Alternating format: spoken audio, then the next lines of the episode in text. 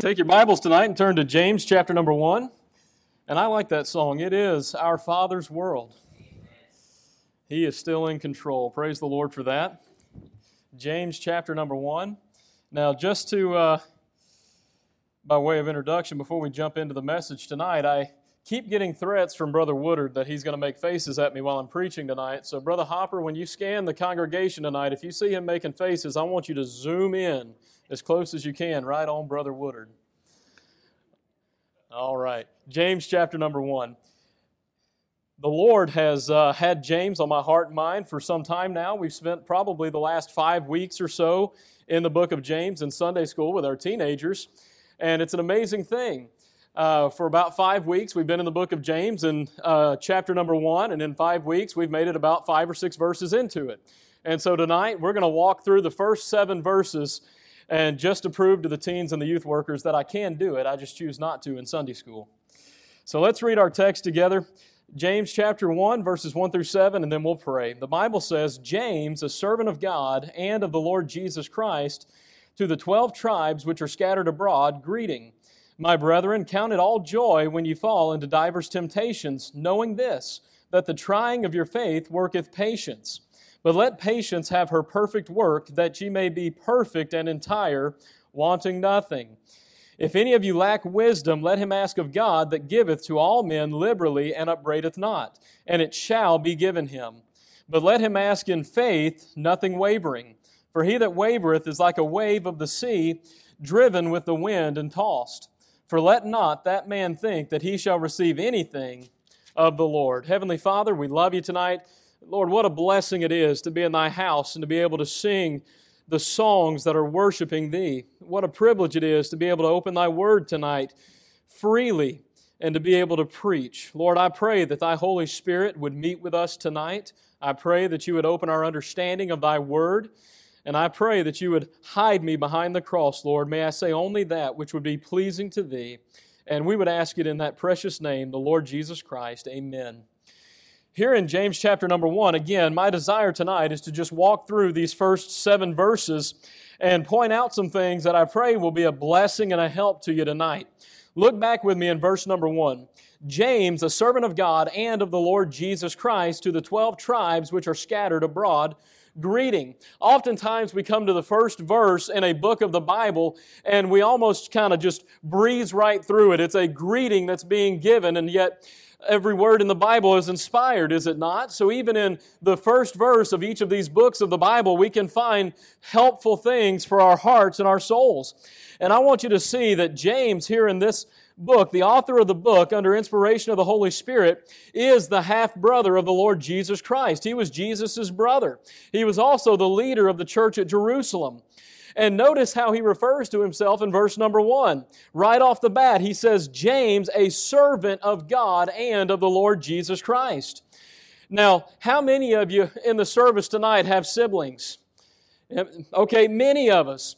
Now, could you even stomach the idea of going to your brother or your sister and saying to them, Hey, I just really want to be your servant. I am going to serve you so well. I mean, most of us, that would be horrible. That'd be terrible.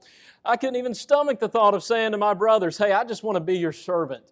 And yet, as we look at what James is saying to us here in verse number one, he had the ability, he had somewhat wherein he could boast. He was the brother of the Lord Jesus Christ. He grew up with the Lord Jesus Christ. He was in close proximity to him all of his life.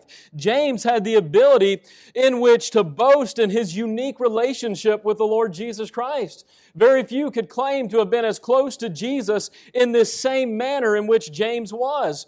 And so, as I see this, rather than James taking the opportunity to boast in and of himself or to brag or to say that he had something greater in himself than others had. Rather, he chose and recognized that his desire was to be identified as a servant of the Lord Jesus Christ. I think what a reminder it is to each of us where you and I ought to stand in relation to our Savior. You see, many people have the idea that God is just our buddy. Many have the idea that God would be some wish granter, and that's not the case whatsoever. When I look at our Heavenly Father, I find that He is my Lord, my God, my Savior. I find that He is all in all, and it is our privilege, and we ought to find it the greatest joy not to be His buddy, but to be a servant of the Lord Jesus Christ. He is Master. And so James says, the highest honor that I have is to be considered a servant of the Lord Jesus Christ. And now understand that in the day in which this book was written, the Bible says again in verse 1, to the 12 tribes which were scattered abroad, greeting. So the book of James was written according to verse 1 to the tribes that had been scattered abroad in James's day, there was great persecution toward the true followers of the Lord Jesus Christ. It was a time when there was heavy persecution against the local church. If you'll just think about this for a moment, it had not been very long since James had witnessed, perhaps with his own eyes, where the Lord Jesus himself was given over to an angry mob to be beaten and to be crucified. Jesus was persecuted severely. Not long after that, we read the, the account in Acts where Stephen was martyred. The Bible says that Stephen was stoned to death. Why? What was his crime? What wrong had he done? He preached the Lord Jesus Christ. He took a stand for the Lord, and yet there was heavy persecution because he named the name of the Lord Jesus Christ. Saul of Tarsus, having power and authority, went out according to Acts chapter 8 and verse number 3, making havoc of the church, entering into every house and hailing men and women, committed them to prison. What were their crimes? They stood up for the Lord Jesus Christ. It's not that they had committed some great sin or broken some law. They simply knew the Lord. They took a stand for the Lord and they chose to be identified as a believer in the Lord Jesus Christ. And they suffered heavy persecution. You move on through the book of Acts and you read account after account where the disciples were often beaten and imprisoned for refusing to keep silent about their Savior. See, there was heavy persecution in this day, and it was under these types of persecution that led to the scattering abroad of these people. And now James is writing this book. The Holy Spirit is giving us an example and seeking to prepare your heart and my heart for how we should handle temptation, how we should handle the trials and the persecutions of this life when they come our way. By the way, they're coming. If they're not here today, they'll be here tomorrow. All that live godly in Christ Jesus shall suffer persecution. That is just a byproduct of being a disciple of the Lord Jesus Christ. And by the way, trials and difficulties are not bad. They're good because they mold us into the image of the Lord Jesus Christ. We're going to see that tonight. And so we find in verse number two, the Bible begins to explain to us and to teach us how we should respond in difficult times, how we should respond under persecutions and trials. Notice with me in verse 2, he says, My brethren, count it all joy when you fall into divers temptations. So, according to verse 2, the proper response when we are faced with temptation, trials, persecutions is joy to be excited about it in the Lord Jesus Christ, to have joy in the inner man. Now, it's interesting to me how this is the exact opposite of the natural reaction of our flesh. You see, when we talk about joy in the Word of God, we must understand that joy only comes from one place. God is the source of our joy. Joy comes from the Lord. Joy comes by walking in the Spirit and being led by Almighty God as we walk through the Scriptures on a daily basis. The closer we are to God, the nearer we are to the source of all joy. It's no wonder tonight that this reaction of having joy in difficulty is and should be in total contrast to the flesh. You see, when we talk about joy, we must understand that joy is far beyond simple emotion. Joy is far beyond the feeling of happiness and being happy on the outside. You see, the truth is tonight, I can be happy without having joy. I can be happy in my emotion without having joy in the inner man in the Lord Jesus Christ. Let me give you an example, and this may be a very poor example, but I love roller coasters. That's something I enjoy. The bigger the drops, the better. The more they go upside down, the better. I love roller coasters. I grew up going to Six Flags where it seems like every 30 feet there's a bigger and better coaster. And man, I love it. I love the thrill. I love the excitement about it. I hate the, the lines. But I love it when I finally get in there and they ratchet that strap down so tight you can't breathe. I mean, I love being on roller coasters. But I got news for you in the middle of riding that roller coaster, I can be as happy as possible. I mean, the smile on my face, I love it. But there's nothing spiritual about riding a roller coaster. And though I can be happy emotionally, that may not necessarily mean that I have any joy in the inner man. Now, on the other side, it is possible for you and I to have joy without being happy. We can have joy as believers in the Lord Jesus Christ without experiencing the emotion of being happy. You see, as we look at joy, we understand that it is a confidence in the inner man that God is right and God is in control. I have joy because I have a confidence that God is who the Bible declares Him to be, and I can trust Him. He's right all the time, regardless of our circumstances. I can trust God. And it is the confidence that we have in Him that allows us to be joyful regardless of our circumstances. Let me give you an example. You can go to a graveside and you can stand there at a graveside of a loved one who has gone home to be with the Lord. And you can stand there and you can watch the family as they grieve over their loved one. And yet, as you watch the scenario play out, even though the loved one is saved and in heaven, and even though the family are believers in Christ, you will witness sadness at the graveside. You'll witness tears at that graveside. You will experience the absence of happiness on the faces of these loved ones who have watched their relative go home to be with the Lord. Of course, they're going to miss them. They're going to have memory after memory to think upon. And yet, if they are truly saved and they know the Lord and they're walking with the Lord, joy will remain in the heart of the believer because he knows God and he trusts in Him.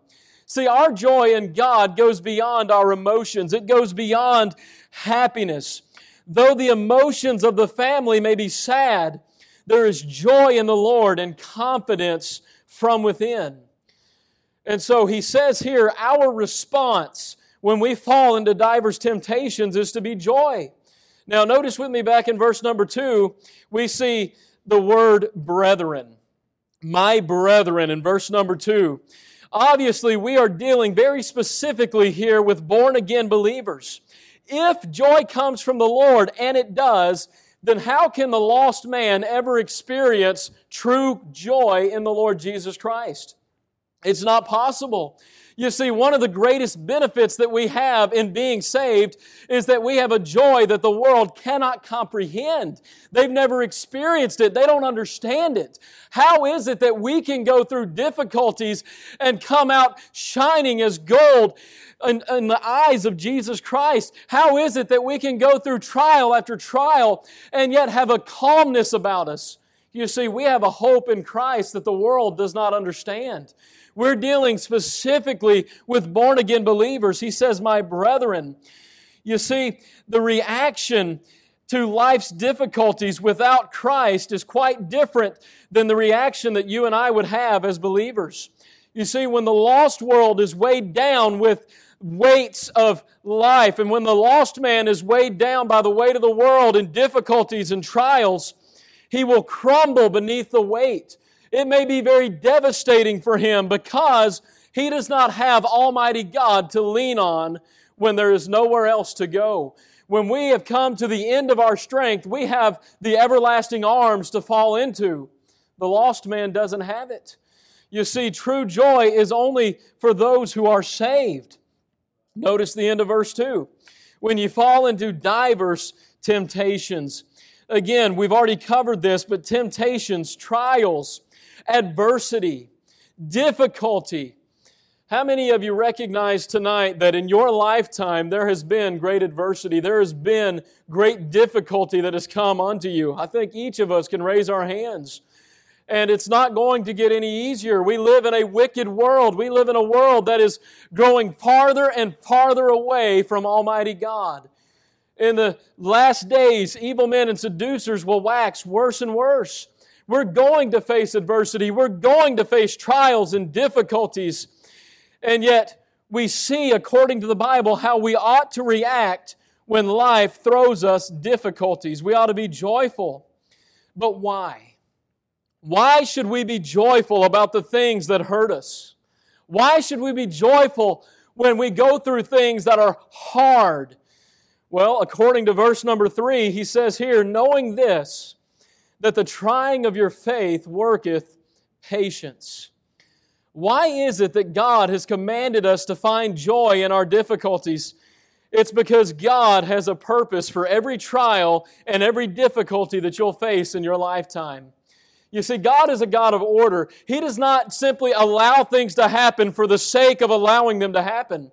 He is all knowing. He is omniscient. And He is always working on our behalf for our good and for His glory. He has a purpose behind it all. Every trial, every circumstance, every difficulty, God is doing a work.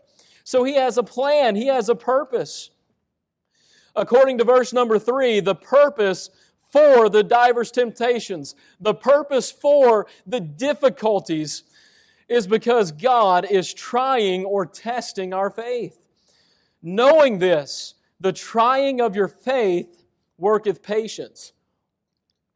You see, God allows His children to go through difficult circumstances that He might try or test the faith of His children.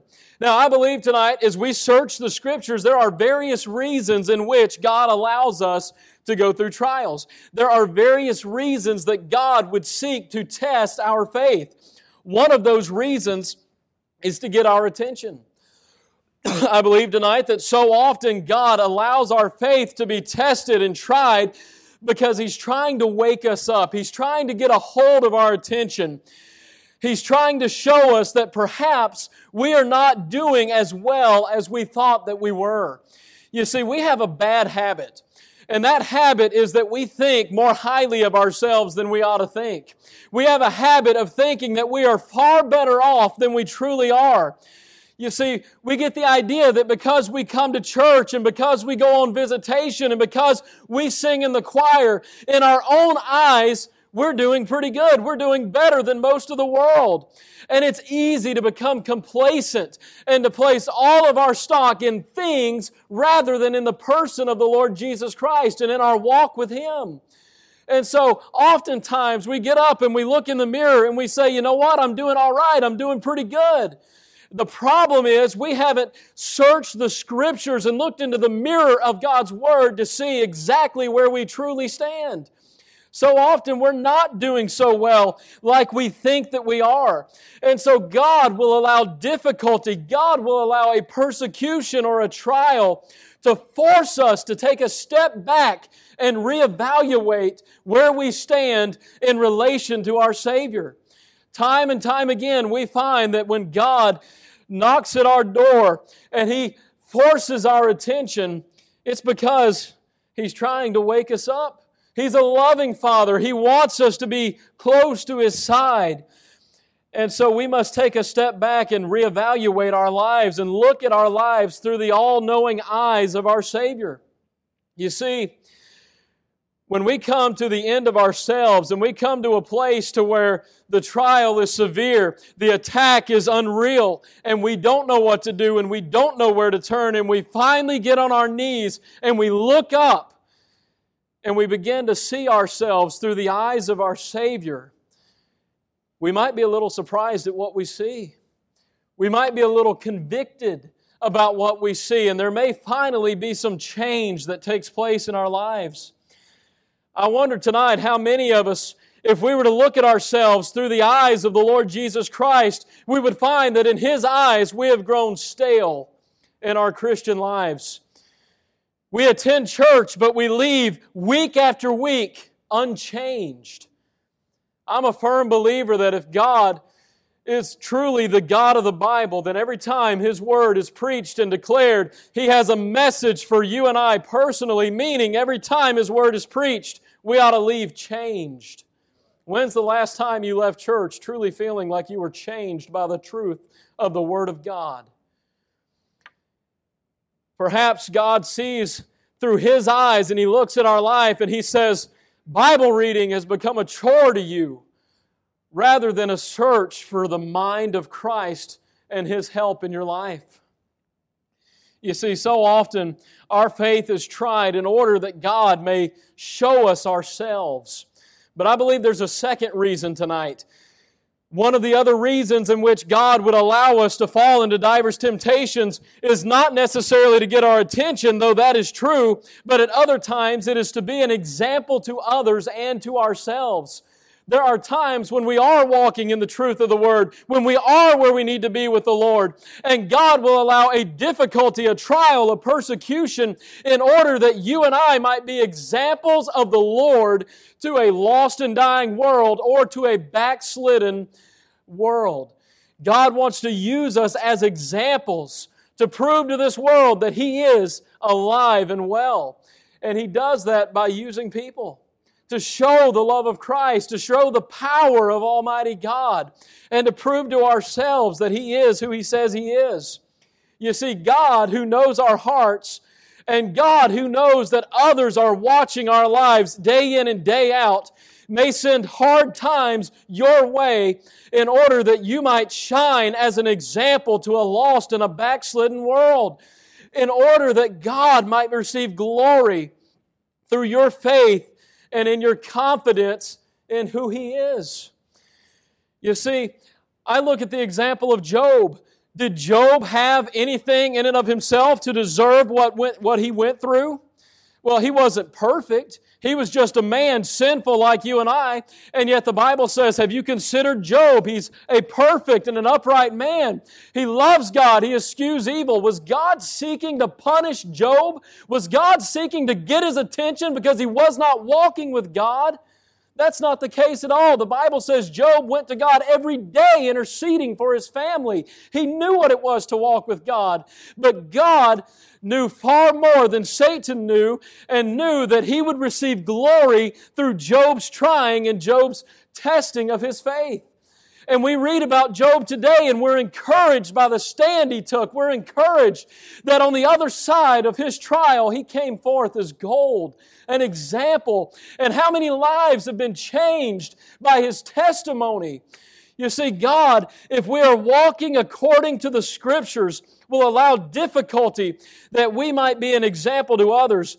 Have you ever come to think about the fact that God's not picking on you, God's not punishing you?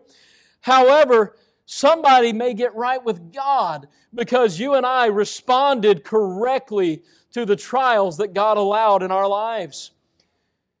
I think about the song, For When I Am Tried, I Shall Come Forth as Gold. I believe that ought to be the prayer of each and every one of us as believers. You see, God has a purpose for your trial. The purpose is to test your faith. Count it all joy when you fall into diverse temptations. The purpose is to try your faith. Whenever you fall into something, whenever times are hard, don't jump to the conclusion to blame God. Take a step back and say, God, you're seeking to try me today. You're seeking to test my faith, whether it's genuine or not. That is the purpose of our diverse temptations, according to verse number three. Now I want you to notice the trying of your faith, the Bible says, worketh patience. So if God's plan for difficulty is to try our faith, then the trying of our faith works to produce in your life and in my life patience. Patience is one of the purposes as well as one of the rewards for going through life's trials. When we look at patience, patience is the idea of an endurance. Patience has the idea of having the ability to wait confidently on the Lord regardless of the situation. Now, we don't like waiting. None of us like waiting. It is not natural for us to want to sit back and sit idle and wait on things to happen. we live in a generation where if McDonald's takes more than two minutes to deliver our food, we lose our testimony in our vehicles because we want it as soon as possible. And yet God operates on His time, not on our time. And so when we have the idea of patience, God says, I will allow difficulty and persecution and trial because I am seeking to develop in you patience. Patience being the ability to wait confidently on God, to have endurance. You see, sometimes we wait, but we wait anxiously. And we want to get ahead of God and we want to rush God. And we instead of waiting on God to give us the answers we're seeking for we try to get ahead of him and do things for ourselves and we act before we have been led to act. And that's never okay I believe with all my heart that one of the most difficult things to do in all of the Christian life is to wait. We're okay acting, we're okay moving, but we have a hard time with simply waiting on God. We get ahead of Him. It's not in our nature to be still and allow God to work. How many times are we guilty of trying to help God out as if He needed our help? When He's trying to work in your life, the greatest thing you can do is allow Him to do His work. There are few things, I believe, that get us into as much trouble than refusing to wait on the Lord, to act before we have been led to act. One example that I can give you that comes to my mind so often and is demonstrate, demonstrated when I'm working with teenagers and this is just something that comes up over and over again when you're working with young people. And it illustrates this truth so well. Look back at the examples. You may have some examples of this yourself that you know, but look at the lives of some young men and some young women and the tragedy that it is when you find a young man and a young lady who refuse to wait on the Lord. They become impatient. They get tired of waiting on God. And so they end up settling for a man or a woman. They end up settling for a spouse that was never God's choice for them. But they got tired of waiting. They got tired of just waiting and watching everyone else end up in a relationship and everyone else get married. It happens to college students all the times. It happens to our young people.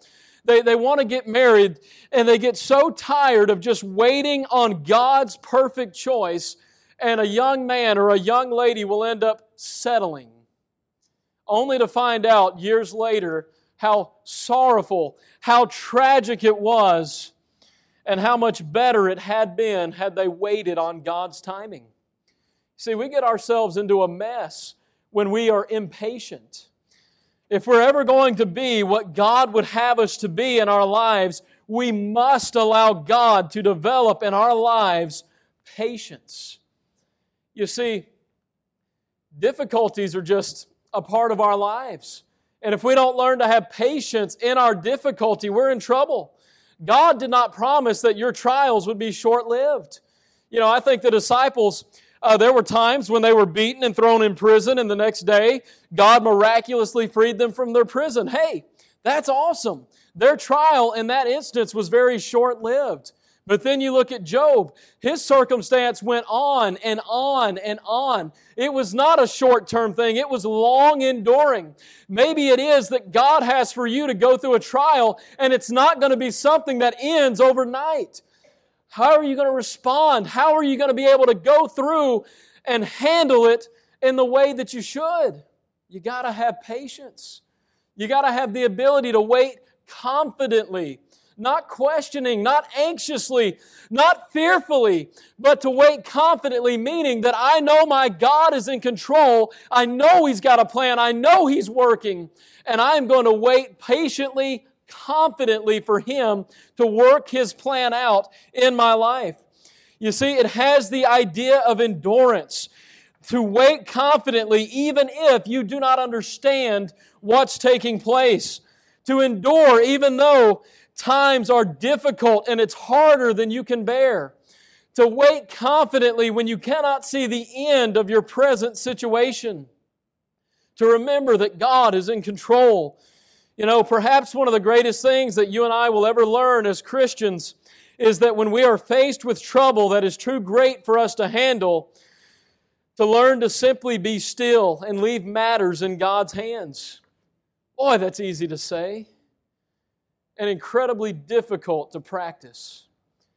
To let go and let God work. Count it all joy when you fall into divers temptations. Count it all joy when the difficult times come your way, not emotionally happy, but confident in the inner man, knowing that God is doing a work to develop in your life patience. Look at verse 4.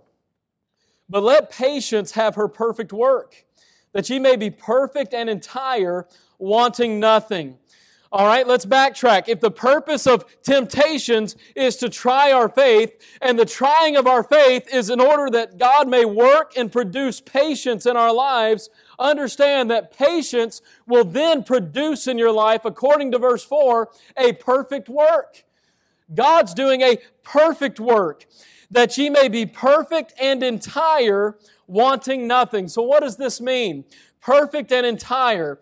Patience will work in your lives to make us complete, to make us whole in every part. It has the idea of spiritual maturity.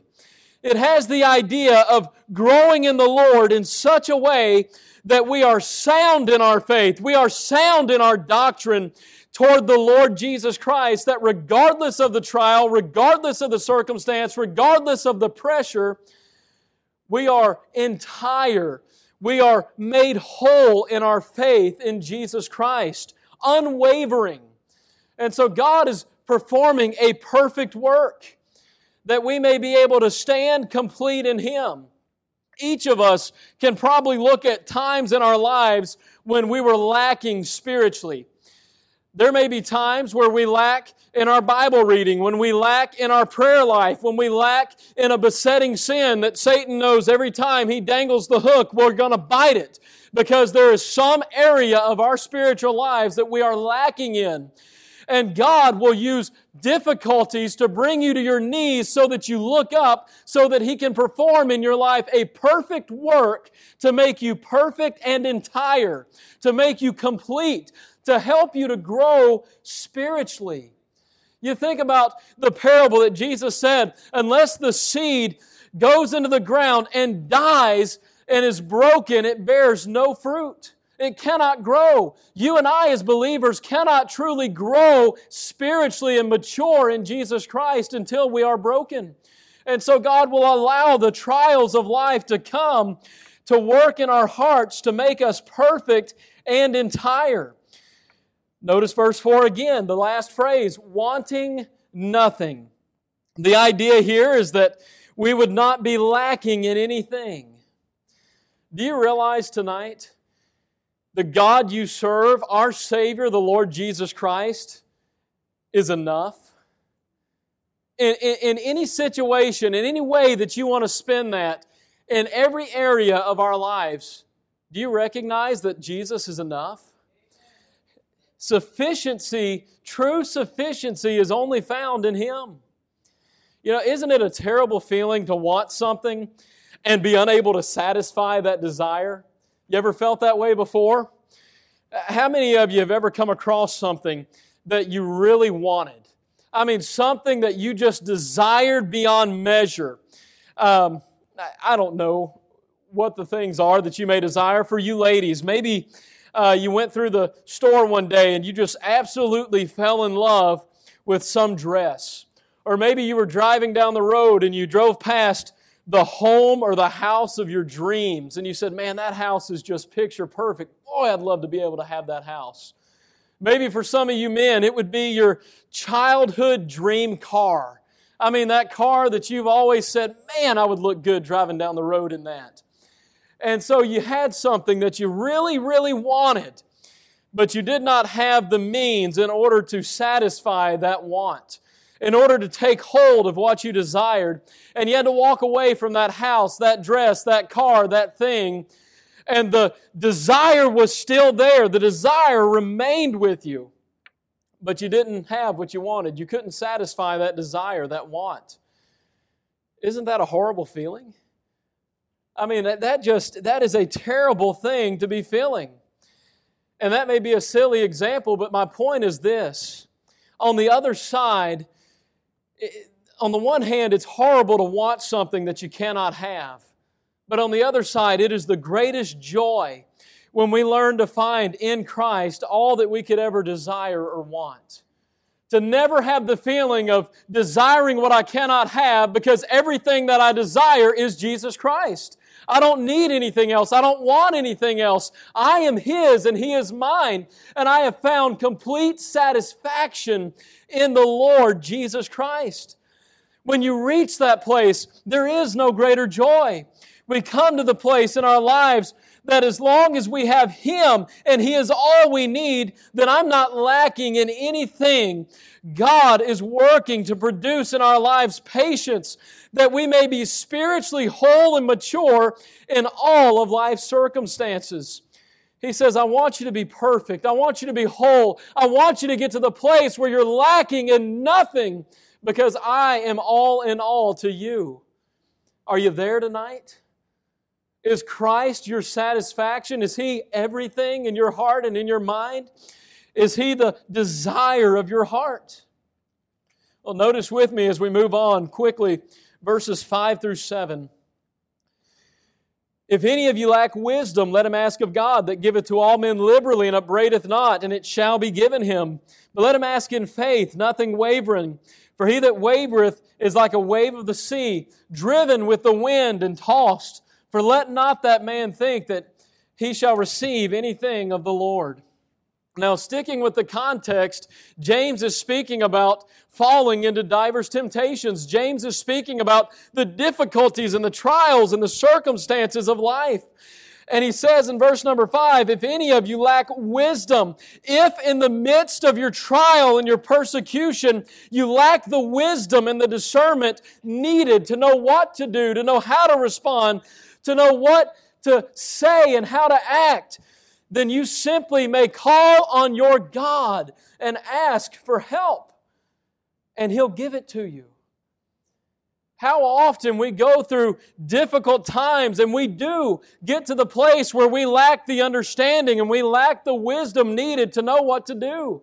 How often do we find ourselves without the words to say and not knowing which direction to go or what step to take? And God says all the while, when you're there in that valley, all you have to do is ask, call on God, and I will give you the wisdom that you desire. If in your trial you don't know what to do, ask of God. And the Bible says, He giveth to him liberally. He's not stingy with His wisdom. He's not stingy with giving you the desire and the direction for your life.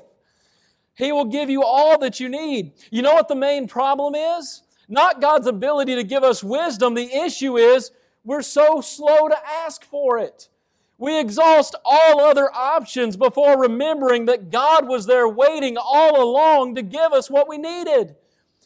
If you lack wisdom, ask of God. But notice with me in verse 6, there's a condition to this promise. Yes, God wants to give you wisdom. Yes, God wants to allow you to act in a godly manner no matter what you're going through. But there is a condition to God giving you the answer to this request. Verse 6 says, But let him ask in faith, nothing wavering. For he that wavereth is like a wave of the sea driven with the wind and tossed. You see, we must ask God in faith, nothing wavering. You know what that requires? That would require complete trust and confidence in God. We ask God in faith, full assurance, 100% confident that His desire is to give us this. If I pray for wisdom, I know it is according to God's will because He said I can do it. However, it can be God's will, it can be my desire, and I can pray for it and not be guaranteed to get it because there's still the matter of the condition of my heart when I ask. I must ask in faith, nothing wavering, meaning my confidence is in God, persuaded fully that He will do what He said He would do. You see, oftentimes, number one, we're slow to go to God, but secondly, when we do go to God, we have this doubt in the back of our minds. and we pray, we get on our knees, we ask God, and then we walk away, and there's just some part of us, maybe it's our stinking flesh, that says, I wonder if He'll do it. I wonder if He'll be a God of His Word. The Bible says here, according to verse number seven, if we are wish washy in our faith, if we lack complete confidence in our God, complete faith, meaning we have yielded and are dependent 110% on our God, then we should not think that we would receive the answer to our requests. You see, God delights in answering our prayers, but He wants us to ask in faith. Being fully yielded to and dependent upon Him to answer and to hear what we have asked of Him. Notice He says very quickly when we do not ask in faith, when we waver, when we ride the fence and we've got some confidence in God and yet we're still trying to work it out ourselves, we are compared to a wave in the sea that is driven by the wind and tossed. When you look at a wave, the wind picks up and blows and it drives that wave, and yet before long, that wave is going to be tossed, it's going to subside.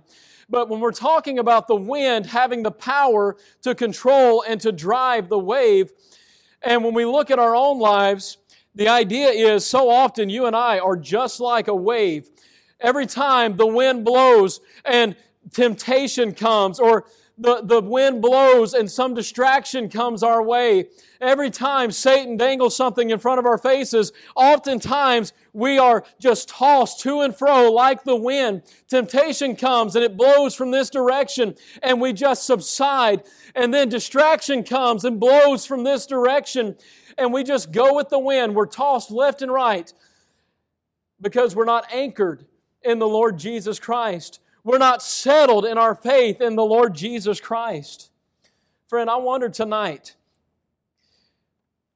when difficulty comes, and it will, are you in the place in your relationship with the Lord where you have that joy, that strength in your inner man to recognize God's working, God's got a plan, and you're confident in His plan? Let's bow for a word of prayer tonight.